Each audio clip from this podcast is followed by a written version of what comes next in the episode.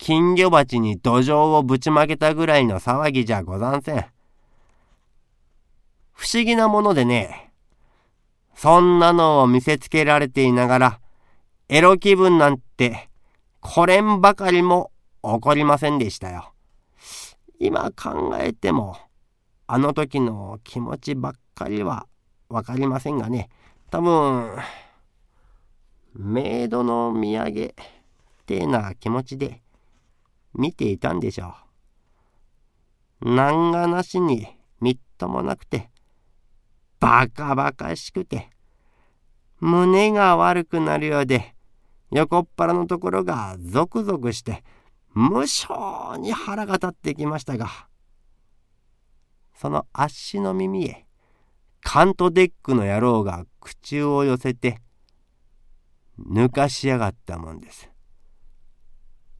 あそこへ行きたいなら仕事をなさい。あっしはまた、あらん限りの死に物狂いに暴れ始めました。部屋の中がムンムンと暑いので汗みどろになってしまいましたが、何しろ立山みてえな合力に抑えられているんでげすから、子供に捕まったバッタみてえなもんで、うっかりすると手足がもげそうになるんです。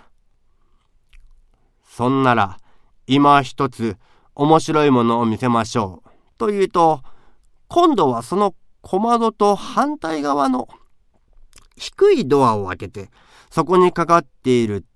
鉄のはしご伝いに奇妙な眩しい広い部屋へ降りてきました。日本へ帰ってきてから早稲田大学へ仕事をしに行った時にやっと分かりましたがあれが水銀灯というものだったのですね。部屋のずっと向こうの隅のアーク灯みてえな眩しい妙な色の電灯が一つついている霧なんですがその光で見るとカントデックの顔色から自分の手の甲の色までもまるっきり死人のような鉛色に見えるんです。それでなくともあっしはさっきから死に物狂いに暴れた後で生も気根も突き果てておりましたのでカントデックの片手に吊り下げられたまま死人のように手足をぶら下げながらそこいらを見回しますとそれはどこかの工場の地下室としか思えませんコンクリートの天井と床の間が頭の使えるくらい低いだだっ広い部屋になっているんでじめじめと濡れた叩の上には机も椅子もちりっぱ一本散らかっておりません。ただ向こうの隅の水銀灯の下に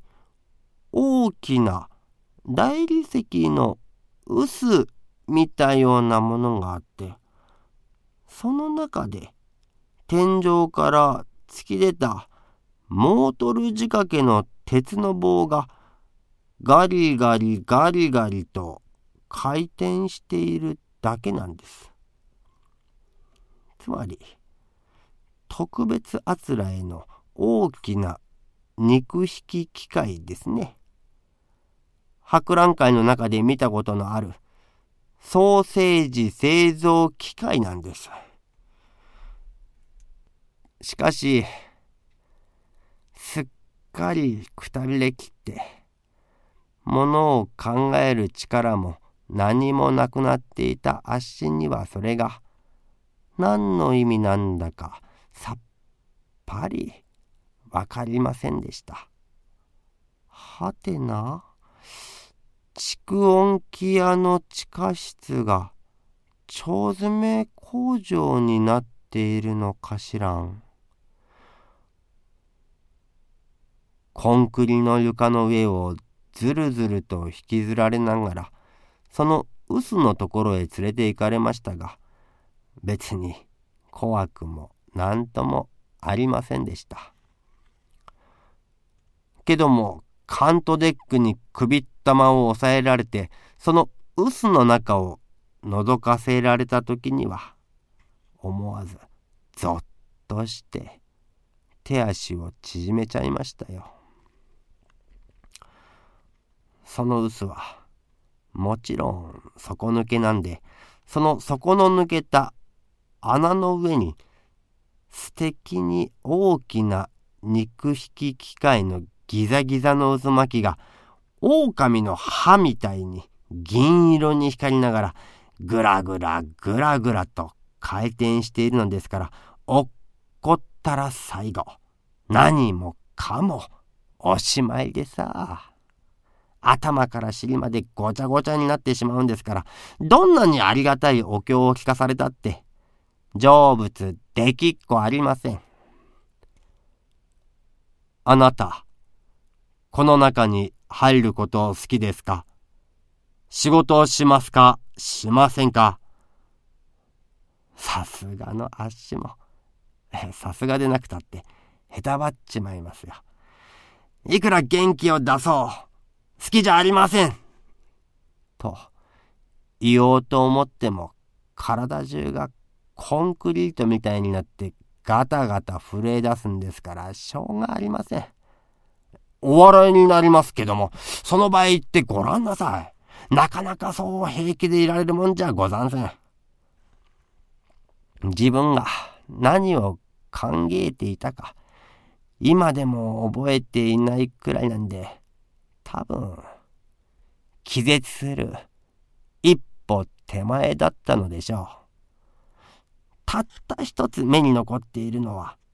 あの、鉛色の水銀灯の嫌な光だけなんで。まったく、あの陰気臭い、生冷てえ光ばっかりは、骨身にしみて、恐ろしゅうがしたよ。ネオンサインが極楽の光なら、水銀灯は地獄の明かりなんでしょう。生きた人間でも死人に見えるんですからね。今思い出しても、ゾーッとしちまいますよ。そこへ、カントデックが何か合図をしたのでしょう。ずっと後ろの方の薄暗いところのドアが開いて、青いナッパ服を着た顔中ひげだらけの大男が一人、トロッコをのろのろと押しながら出てきたんです。その時までは気がつかなかったんですが、その入り口から肉引き機械の前まで幅の狭いレールが敷いてあったんで、そのナッパ服の男が押しているトロッコがあっしらの目の前まで来て止まりますとそのトロッコの上に乗っているものの上にかぶせた白い切れをカントデックが取り除けました。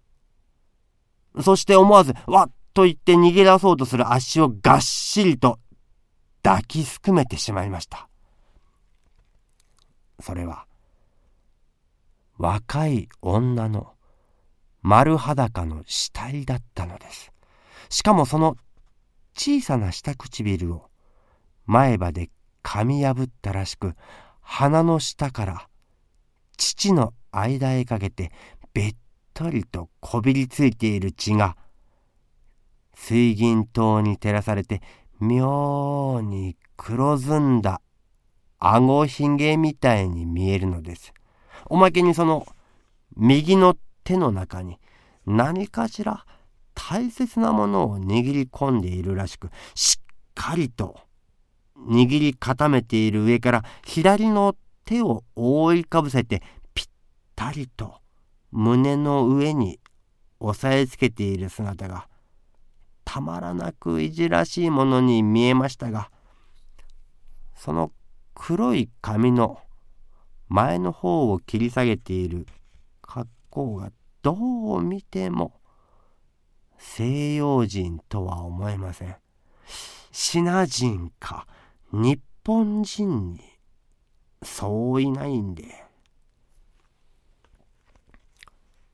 そう思っているうちにナッパ服の大男がカントデックに顎でしゃくられるとすぐに一つうなずいてナッパ服の袖口をまくり上げて足の太ももくれある毛むくじゃらな腕を二本突き出しました。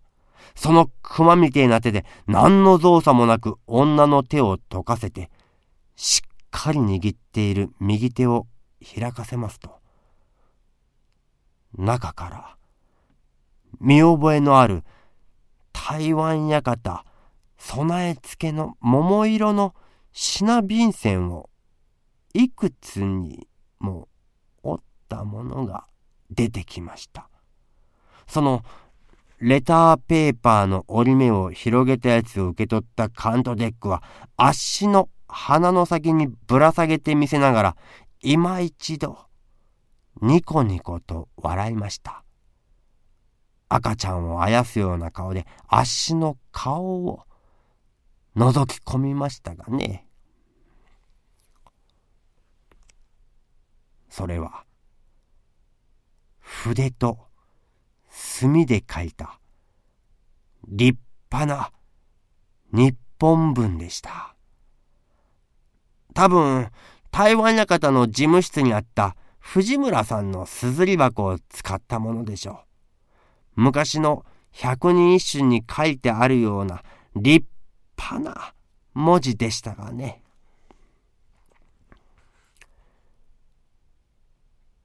ちいちゃんと一緒に出かけてはいけません。ちいちゃんはシナ人です。アメリカのギャングの手先です。私はちいちゃんと一緒にギャングの妾になったかわいそうな日本の女です。私のことを日本の両親に伝えてください。天草早浦生まれ春吉親方様